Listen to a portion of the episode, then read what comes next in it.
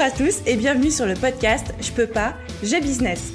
Je suis Aline, coach business chez The Boost et chaque semaine, avec ce podcast, je vous donne les stratégies, les conseils, les astuces et surtout l'énergie pour booster votre business et accélérer vos résultats. Alors mettez-vous à votre aise, installez-vous confortablement et c'est parti pour l'épisode du jour.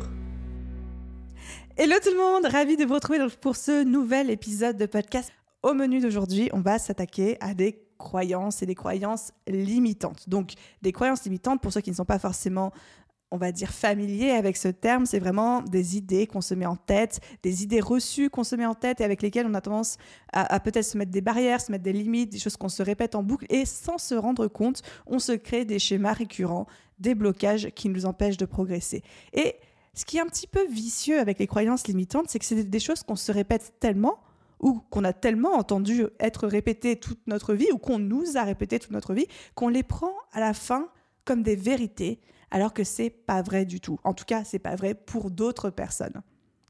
Et le biais de ces croyances-là, parce que forcément, si c'est des croyances positives, on est content de les avoir, mais la plupart du temps, c'est que c'est des choses qui nous mettent des bâtons dans les roues, qui mènent à des actions d'auto-sabotage plus ou moins conscientes, hein, plus ou moins conscientisées dans notre business, et qui font qu'on ne se développe peut-être pas aussi vite, aussi bien qu'on le souhaiterait. Et bah forcément, vous en doutez, c'est dommage.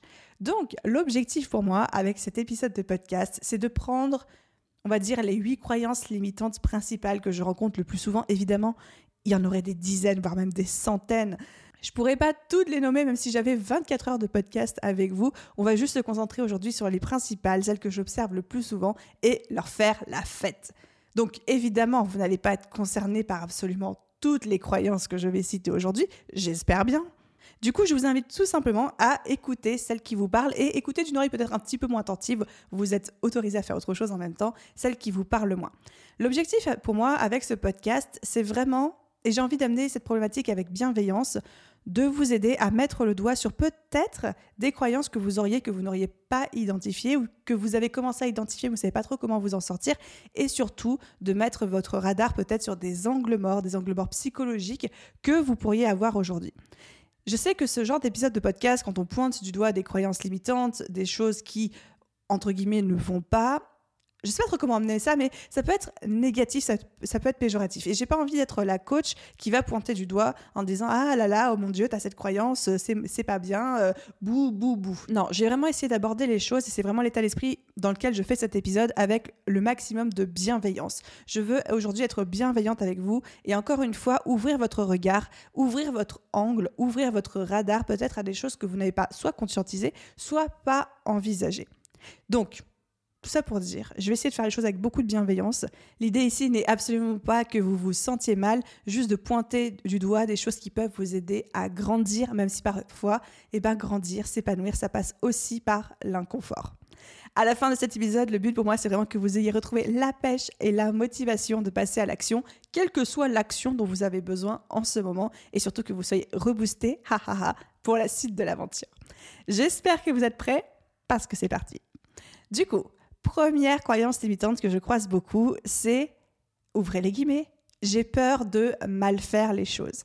Et ça, pour moi, c'est quelque chose qui me hérisse. Alors, à la fois, je comprends et en même temps, ça hérisse, euh, ça hérisse ma peau de business coach parce que, OK, je sais d'où ça vient, dans le sens où on a tous été à l'école, on a tous grandi dans un système éducatif où on nous apprend à bien faire les choses. C'est-à-dire que on était noté, on avait des devoirs avec une note sur 20 ou des lettres de l'alphabet, ou une note sur 5 ou sur 10, ou ce que vous voulez. Il y avait une maîtresse d'école qui nous corrigeait. On avait des exercices à faire, puis par exemple, prenez les mathématiques. Les mathématiques, les calculs, ils étaient justes ou ils étaient faux. Ils étaient validés ou ils étaient refusés. Sauf que l'entrepreneuriat, c'est pas l'école. C'est fini l'école. L'entrepreneuriat, ça ne fonctionne pas comme ça. En entrepreneuriat, il n'y a pas de bonne ou de mauvaise situation. Non, je rigole plus 1 pour ceux qui ont la référence. Mais en entrepreneuriat, il n'y a pas de bonne ou de mauvaise manière de faire les choses. Et c'est ça qui peut être très très très compliqué, surtout quand on est au début, dans les premiers mois de notre aventure entrepreneuriale. On peut peut-être chercher le moyen de bien faire les choses pour bien cocher les cases, pour que la maîtresse nous mette 20 sur 20, sauf que ça n'existe pas. Et on peut très vite se retrouver un petit peu frustré, un petit peu désemparé, surtout perdu et un peu effrayé, parce qu'on veut bien faire les choses Mais on ne trouve pas de cahier d'exercice où on peut avoir une note sur 20 qui nous dit est-ce qu'on va dans la bonne direction, oui ou non. Et comme c'est un système qui est complètement différent de ce à quoi on a été habitué pendant toute notre scolarité, ben on est un peu perdu. La chose que je peux vous dire aujourd'hui par rapport à ça, c'est qu'effectivement, bien faire les choses en entrepreneuriat, ça n'existe pas. À la limite, la seule chose que je peux vous dire, c'est qu'il existe des plans d'action, comme celui que je vous propose avec la BSB, qui généralement vous aident à gagner du temps et donc de la charge mentale, de l'efficacité, des résultats qui arrivent plus rapidement. Mais ce n'est pas parce qu'aujourd'hui vous ne suivez pas un plan d'action que forcément ça va échouer, que vous n'allez pas y arriver, que vous avez, entre guillemets, faux, que la maîtresse va vous mettre 0 sur 20. Donc vraiment, il faut dissocier, et je sais à quel point c'est dur, mais tout ce système qu'on nous a inculqué, dans lequel on a évolué de t'as juste ou t'as faux, et de se dire, eh ben l'entrepreneuriat, ce sont des tests, ce sont des échecs, ce sont des manières de faire. Il y a autant de manières de réussir que d'entrepreneurs sur cette planète, et on ne peut pas mal faire les choses. On va les faire, point. Et il y a peut-être des manières qui seront plus rapides, qui généreront des résultats plus rapidement, il y a des manières qui seront peut-être plus simples, d'autres plus complexes, mais il n'y a pas de mauvaise manière de faire les choses. Ok, croyance numéro 2. J'ai peur que ça marche trop bien et j'ai peur de me retrouver dépassée, débordée parce que je réussis trop bien ou je réussis trop vite ou je réussis au-delà de ma propre capacité à absorber cette réussite et ce succès. La peur de la réussite, c'est vraiment, c'est quelque chose que j'ai déjà abordé sur le podcast d'ailleurs. Pour ceux que ça intéresse de creuser ce sujet en long, en large et en perpendiculaire, je vous renvoie, je sais qu'on ne dit pas en perpendiculaire, mais moi j'avais envie de le dire. Je vous renvoie vers l'épisode numéro 106 où là on parle vraiment de cette peur de réussir. Mais en quelques mots, la peur de la réussite, déjà c'est beaucoup plus commun que ce que l'on peut penser. Vraiment tous les entrepreneurs passent par là à un moment ou à un autre, mais c'est quand on se projette dans le futur et on a tellement peur que ça marche trop bien et de se retrouver un petit peu sous l'eau, débordé, dépassé par tout ce qui arrive en termes de charge de travail, de charge mentale, de pression, de jugement des autres, que du coup on se retrouve à s'auto-saboter on se retrouve à s'auto-saboter, plus ou moins consciemment. Il y a des gens qui ne s'en rendent pas compte, il y a des gens qui, le conscientisent très très bien, parce que ah bah, il faudrait pas réussir, parce que réussir, c'est être encore pire que ma situation aujourd'hui. Et ce qui est un petit peu vicieux avec cette croyance et la peur de la réussite, c'est que c'est un sujet tabou. Parce qu'aujourd'hui, qui va vous dire j'ai peur de réussir? Non. Au contraire, la réussite, c'est vu comme quelque chose de bien, c'est vu comme quelque chose de positif, c'est vu comme quelque chose qu'on devrait tous chercher. Et donc dire qu'on en a peur, c'est un petit peu passé pour une mauviette, c'est un petit peu passé pour quelqu'un qui crache dans la soupe, parce qu'à quel moment tu réussis, puis tu dis que tu te sens pas bien avec ta réussite, enfin, et du coup les gens n'en parlent pas, mais le fait que personne n'en parle, on l'intériorise encore plus et ça a tendance à nous dévorer encore plus. Donc, Aline, tape du poing sur la table, bien sûr je vais pas le faire pour de vrai, parce que sinon ça vous faire un gros boom dans les oreilles, et je ne veux pas vous perforer les tympans, mais on va remettre les pendules à l'heure ensemble. Première chose, si aujourd'hui vous vous reconnaissez dans cette définition de la peur de la réussite, c'est vous êtes les maîtres de votre business. Même si demain, j'ai n'importe quoi, mais demain vous vous réveillez, Beyoncé a repartagé votre compte Instagram pendant la nuit et vous vous réveillez avec des centaines de milliers d'abonnés, avec des milliers et des milliers de messages en attente de réponse dans vos euh, messages privés. Vous voyez 99 plus demandes de contact dans vos messages privés et je suis sûre que rien qu'en m'écoutant, il y en a certains, vous sentez votre estomac qui se tord là en ce moment. Mais même si c'est ça, vous avez la main. Vous êtes le seul maître à bord, c'est vous qui décidez. Quelle que soit la vitesse à laquelle navigue votre business, vous avez la main mise dessus. Si demain vous voulez tout arrêter, si demain vous voulez ralentir, si demain vous voulez accélérer, c'est vous le patron. C'est qui le patron? C'est vous le patron. Vous êtes les maîtres de votre business et c'est vous qui contrôlez ce qui se passe. Ça, c'est très important. Donc, le fait de je suis dépassé, je suis débordé, vous pouvez dire stop quand vous le souhaitez. Deuxième petit point par rapport à cette peur de la réussite, et ça c'est mon petit bottage de fesses avec bienveillance, mais et les gens, entre vous et moi, on va éviter de s'inquiéter pour des problèmes qui n'existent pas encore, d'accord? Dire aujourd'hui, Aline, je fais rien dans mon business parce que j'ai peur que ça marche trop bien demain, bah non, s'il te plaît, fais-le. Fais-le, parce que tu es en train de t'inquiéter, de t'inventer des problèmes qui n'existent pas encore et qui n'existeront peut-être jamais. Et je suis persuadée, mais vraiment persuadée que dans la vie, on a la réussite qu'on peut encaisser, que dans la vie, l'univers nous envoie, alors ça c'est mon côté un peu perché, mais l'univers nous envoie les épreuves, la réussite, le flot de clients, le flot de messages qu'on peut encaisser, même si c'est pas confortable. Parce que comme je vous l'ai dit dans l'introduction de cet épisode, grandir, c'est inconfortable. Et on grandit et on évolue et on s'épanouit dans l'inconfort. Donc si aujourd'hui vous sentez peut-être limité, peut-être vous vous êtes freiné par cette peur de réussite, de se dire ça va marcher trop bien, ça, je vais être dépassé, je vais être débordé. Bah, peut-être, mais peut-être pas. Donc, le meilleur moyen de savoir, c'est d'y aller, de foncer, puis vous allez bien voir. Mais vraiment, s'il vous plaît, ne vous inquiétez pas pour les problèmes qui n'existent pas encore. La troisième croyance limitante, c'est quand on me dit souvent, et ça je l'entends aussi beaucoup, ah mais c'est pas le bon moment pour moi, je suis pas encore prêt à, alors ça peut être à investir, à passer à l'action, à saisir cette opportunité, etc. Mais c'est c'est pas le bon moment. Ça, je crois qu'on l'a tous entendu. Généralement, c'est l'objection préférée de nos clients. Euh, non, mais c'est pas le bon moment pour moi. Bon, clairement, quand un client nous dit c'est pas le bon moment, dans 99% des cas, c'est juste une manière gentille de vous dire non parce qu'il n'a pas envie de vous dire un non frontal. Donc, on va mettre de côté le c'est pas le bon moment dans le sens c'est une excuse qui en cache une autre. Là, je vous parle vraiment de ceux d'entre vous qui se disent c'est pas le bon moment pour faire X ou Y action, mais plus tard ce sera le bon moment, j'attends juste que le bon moment arrive. Je suis désolée, mais pour moi, attendre que le bon moment arrive, c'est comme attendre, je sais pas, le grand amour, que le prince charmant débarque sur son cheval blanc, etc.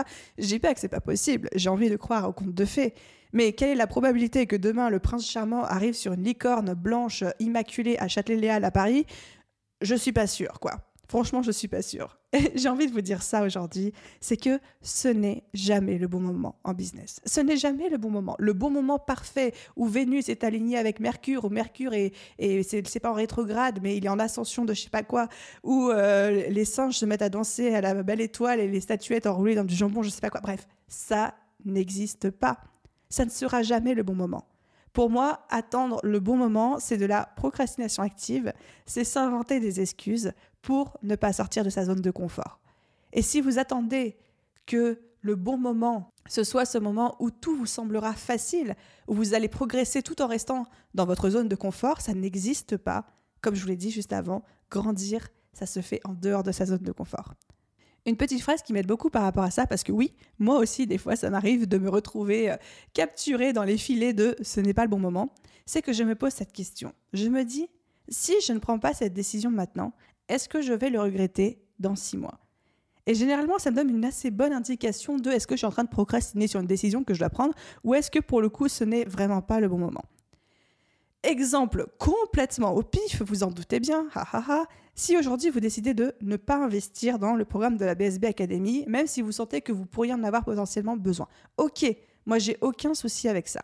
Mais si votre excuse c'est de vous dire ah mais c'est pas le bon moment pour moi d'investir dans un programme business, pourquoi pas? Peut-être qu'effectivement, c'est pas le bon moment parce que vous êtes débordé, parce que vous avez d'autres choses en cours, parce que euh, votre business n'est pas encore créé, que, que sais-je. Mais si c'est que c'est pas le bon moment, mais que c'est pas le bon moment, cache un, j'ai peur de pas y arriver, j'ai peur de pas être à la hauteur, j'ai peur de ci, j'ai peur de ça. Non. Pour moi, là, on est dans une croyance limitante pure et dure. Donc, la question à se poser, encore une fois, c'est si je ne prends pas cette décision maintenant, est-ce que je risque de le regretter dans six mois? Si la réponse à cette question est oui, il y a des risques que je le regrette, c'est que vous êtes en train de procrastiner. C'est que vous êtes en train de vous inventer des excuses. La quatrième croyance limitante que je rencontre souvent, c'est ouvrez les guillemets. J'ai l'impression de faire une dictée comme à l'école. Ouvrez les guillemets, deux points de barre. Je n'ai rien à apporter de plus. Ou sa variante, je ne suis pas une experte slash un expert. Ou la troisième variante, je n'ai pas assez de crédibilité pour faire X, Y, Z action. Donc ça, c'est ce qu'on appelle, dans toute sa splendeur, un syndrome de l'imposteur. je pense que vous l'attendiez celui-ci. Le syndrome de l'imposteur, c'est de penser qu'on n'est pas assez bien pour quelque chose. Et justement, on se retrouve à, encore une fois, attendre le bon moment, attendre d'avoir plus de crédibilité, attendre d'avoir passé un dixième diplôme, attendre d'avoir 50 milliards de clients pour oser même communiquer sur son business. Bref, attendre de se sentir assez légitime pour avancer, pour saisir les opportunités, pour passer à l'étape supérieure. Et là, j'ai envie pour le coup de vous mettre une grosse claque dans la figure. Non, je rigole. Avec bienveillance, n'est-ce pas, et gentillesse. Mais de vous dire que vraiment, et ça c'est, j'ai envie de vous le hurler dessus, mais personne, personne ne vous demande d'être mieux que tout le monde. Sinon, on ne s'en sortirait pas. Hein. Si par exemple aujourd'hui, demain, un coach business pour se lancer devait pour se sentir légitime, être mieux que tous les coachs business déjà existants, mais on ne s'en sortirait plus parce que c'est pas possible. Si aujourd'hui un chanteur pour se lancer doit être meilleur que tous les chanteurs déjà existants, mais il se lance jamais. Et je vais même aller plus loin. On va reprendre notre poteau Beyoncé. Notre poteau Beyoncé, quand elle s'est lancée, elle s'est pas dit ah non, mais moi, je vais pas me lancer parce que dans la musique, il y a déjà eu Mozart, il y a déjà eu Beethoven. Bon, ils ont déjà tout fait. Hein. Et elle s'est pas non plus dit, moi, je suis mieux que Mozart et je suis mieux que Beethoven, donc je, peux me lancer, j'ai la crédibilité, j'ai l'expertise, j'ai la légitimité. Absolument pas. Elle s'est juste lancée et heureusement qu'elle l'a fait parce que qu'est-ce qu'on serait Que serait un monde Que serait cette terre sans Beyoncé dessus? On ne vous demande pas d'être mieux que tout le monde. On ne vous demande pas de réinventer la roue. On ne vous demande pas d'apporter une expertise, une crédibilité qui n'a encore été jamais vue, une technique qui n'existait pas. On, ne vous demande pas tout ça. Tout ce qu'on vous demande, c'est de venir apporter votre pierre à l'édifice, votre point de vue, ou alors comme on aime beaucoup le dire en coaching, d'apporter votre couleur. Apporter sa couleur, ça veut dire qu'aujourd'hui, le monde est comme une espèce d'œuvres d'art avec plein de couleurs différentes de plein de personnes et vous, vous avez votre couleur qui vous est propre parce que c'est votre parcours, votre existence, votre expérience, votre éducation, vos valeurs, votre personnalité et vous allez apporter votre couleur à la palette déjà existante. On ne vous demande pas de remplacer quelque chose ou de faire mieux que quelque chose ou d'écraser quelque chose d'existant, simplement d'apporter votre pierre à l'édifice. Donc quand on dit je n'ai rien à apporter de plus, vous êtes déjà assez et vous êtes déjà tout ce qu'il faut et vous êtes exactement ce dont le monde a besoin. Elle était belle cette phrase. Mais même si elle est belle, je vous défends de vous la faire tatouer sous le mollet. Hein. Allez, on passe à la... Des fois, je dis des trucs, mais moi-même, je m'en sors pas, quoi. Il faut m'arrêter, hein, il faut m'arrêter. Bref, je passe à la cinquième croyance limitante. Ouvrez les guillemets. Tout doit être parfait pour que je puisse avancer. Qui ici levez la main dans la salle, qui ici est un ou une perfectionniste, qui pense que tout doit être parfait pour qu'il ou elle puisse avancer et continuer à construire son business? Là encore, je suis désolée, je vais casser un mythe, mais évidemment, vous en doutez, le perfectionnisme, mais surtout c'est de la procrastination active. La procrastination active, c'est le fait de procrastiner, mais en faisant plein d'autres tâches. Vous savez, c'est un petit peu ces moments où, par exemple, vous vous retrouvez à faire la vaisselle, alors que normalement vous détestez faire la vaisselle, mais pour éviter une autre tâche que vous détestez encore plus ou qui vous fait peur ou qui ne vous intéresse pas, etc. Enfin, moi, je sais que ça m'arrive absolument tout le temps, tout le temps dans mon business quand j'ai une tâche un peu compliquée, un peu longue, un peu laborieuse ou qui me fait un petit peu peur. Je me retrouve à procrastiner activement en disant bah, Oh, bah tiens, je vais passer l'aspirateur. Oh, bah tiens, je vais faire une lessive. Oh, bah tiens, euh, ça fait longtemps que j'ai pas nettoyé mon, mon tiroir. Bah, mais ça, c'est purement, purement de la procrastination active. Et le perfectionnisme, c'est un petit peu ça aussi. Le perfectionnisme, c'est un vrai cercle vicieux. C'est le serpent qui se mord la queue. Parce que c'est évidemment en avançant dans votre business, en progressant, en faisant des tests, des échecs, en passant à l'action, que vous allez vous améliorer. Tout ne peut pas être parfait dès que vous vous lancez. Et même, même, mettons, dans le pire des mondes, vous attendez que ce soit parfait pour vous lancer, le temps que tout soit parfait, eh ben les choses auront tellement évolué qu'il faudra tout recommencer et vous n'allez jamais, jamais vous lancer. Il y a une phrase qui m'a beaucoup aidé là-dessus, c'est de me répéter encore et encore et encore. Donc, première phrase, vous m'avez déjà tellement entendu la dire. Je suis sûre que vous êtes déjà en train de vous la dire dans votre tête, mais c'est déjà mieux vaut fait que parfait. Un, clairement. Et la deuxième phrase, qui est une phrase que je me répète beaucoup en ce moment, c'est je préfère viser l'excellence que la perfection. Parce que l'excellence, c'est le travail très bien fait. La perfection, c'est le travail parfait, mais ça n'existe pas et c'est pas forcément mieux que l'excellence.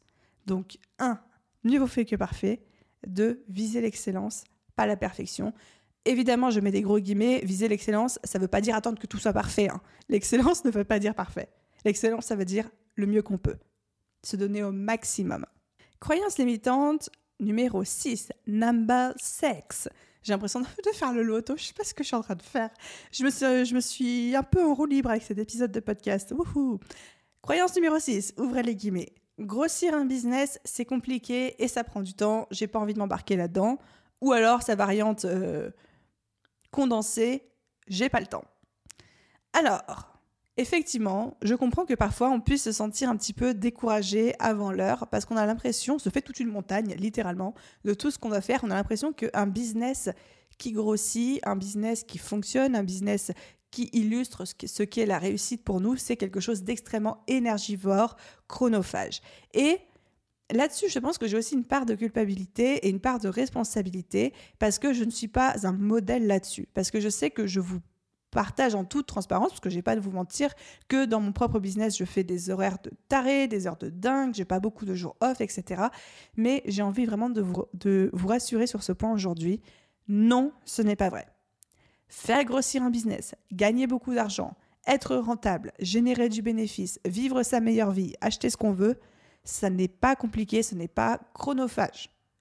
Non. Encore une fois, même si je ne suis pas le meilleur modèle en la matière, et je l'assume totalement. Il y a des entrepreneurs comme par exemple Geneviève Gauvin qui est déjà venue parler deux fois dans ce podcast, qui travaillent entre 15 heures et 25 heures par semaine parce qu'elles font le choix de s'occuper de leur famille, de faire l'école à la maison pour leurs enfants et de vivre en fait une vie en dehors de leur business. Et elles sont hyper, hyper rentables et elles gagnent beaucoup de sous. Et c'est complètement OK, c'est complètement normal. Donc non, développer un business, faire grossir son business, un, ce n'est pas compliqué c'est du travail, mais c'est pas compliqué. Et deux, ça n'équivaut pas à créer un monstre qui va vous bouffer tout votre temps, toute votre énergie, toute votre vie de famille ou votre vie perso. Absolument pas. Encore une fois, comme je vous le disais en début d'épisode avec la croyance limitante numéro 2 qui était j'ai peur que ça marche trop bien d'être dépassé, débordé, vous êtes maître de votre business. C'est à vous d'inventer les règles de votre réussite. Et si vous voulez un business qui vous prenne 3 heures de travail par jour, c'est OK.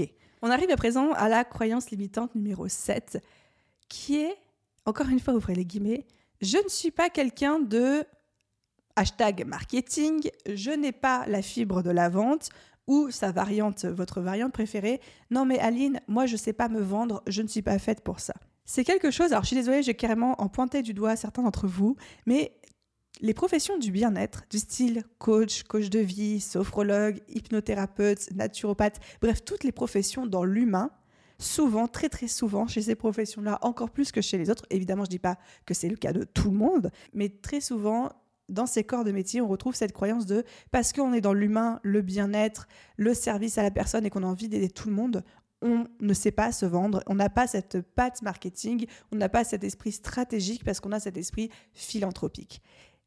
Évidemment, vous vous doutez bien en m'entendant parler que je ne suis pas d'accord avec ça et que l'un n'empêche pas l'autre.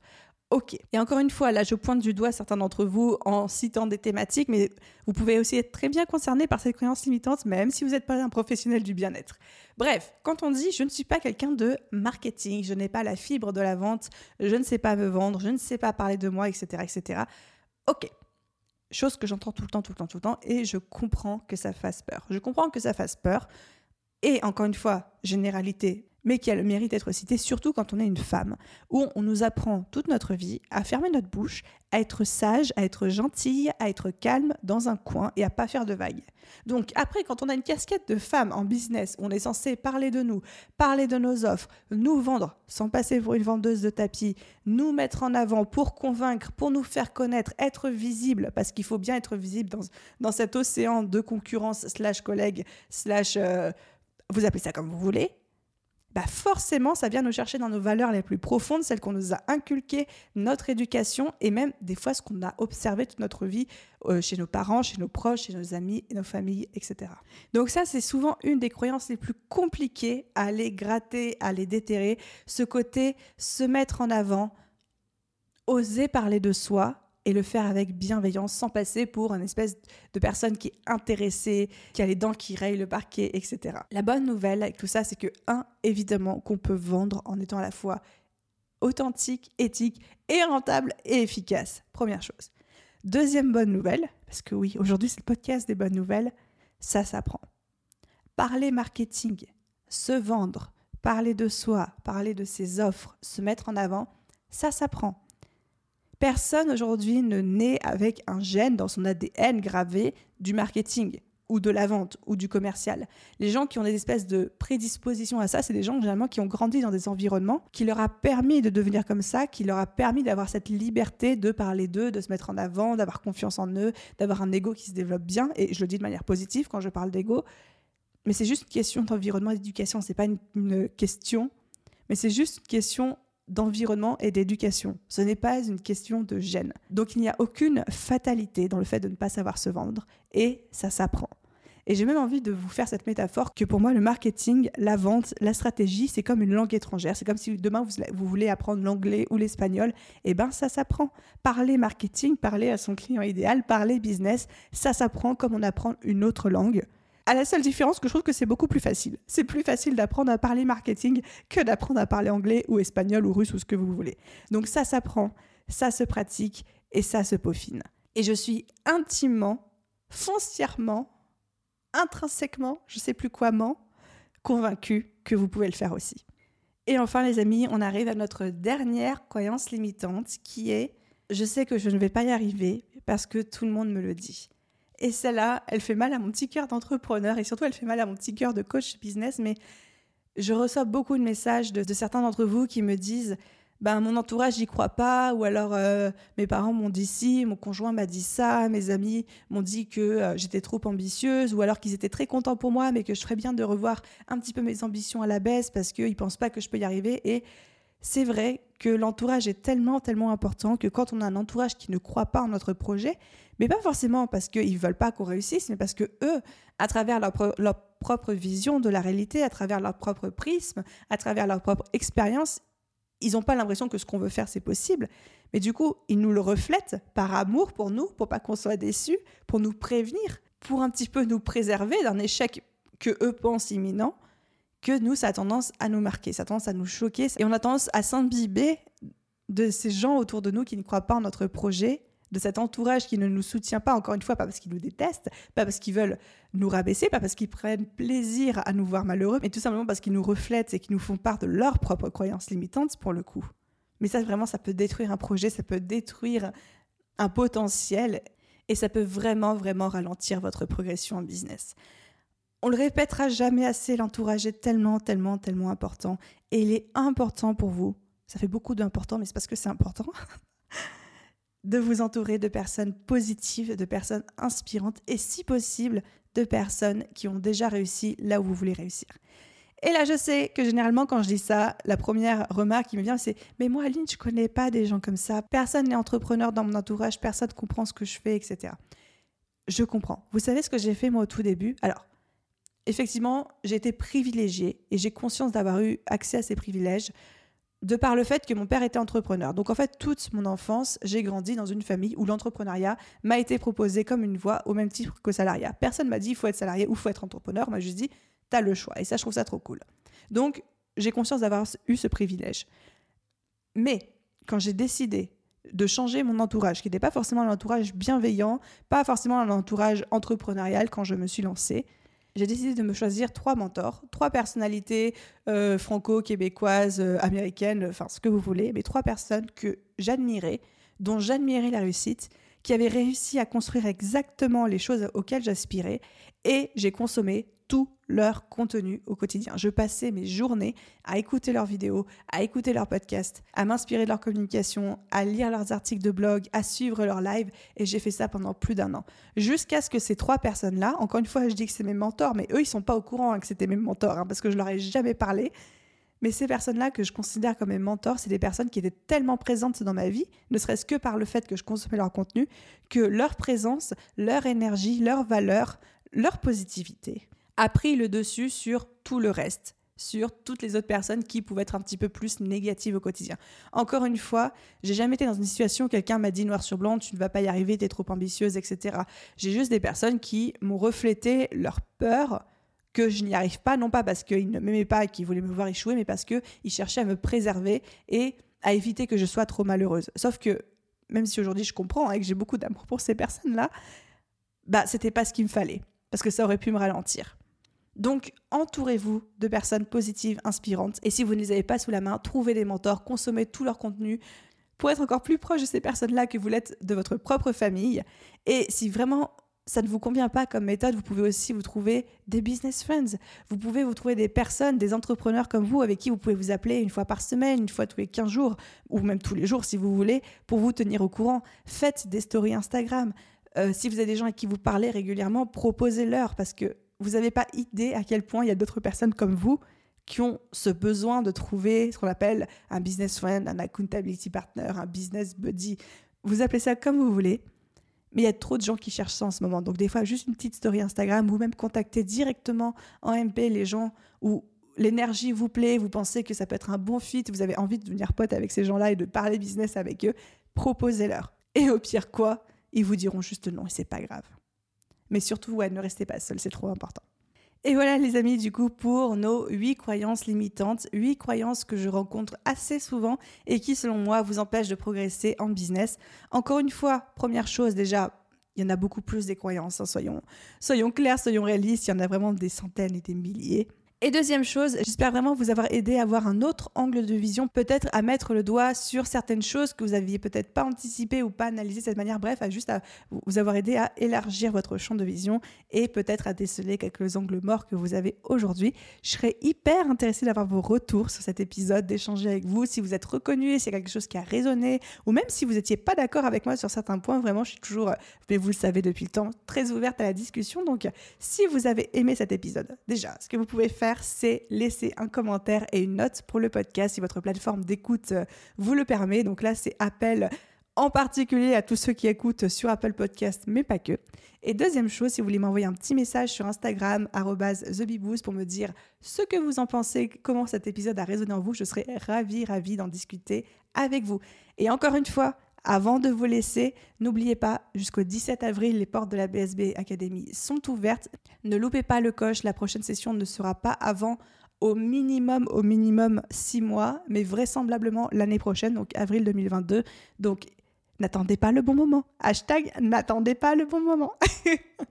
Un grand merci d'avoir écouté cet épisode jusqu'au bout. Je vous souhaite à tous une merveilleuse journée, soirée, après-midi, nuit où que vous soyez et je vous dis à très vite dans un nouvel épisode avec ce super micro. Bye tout le monde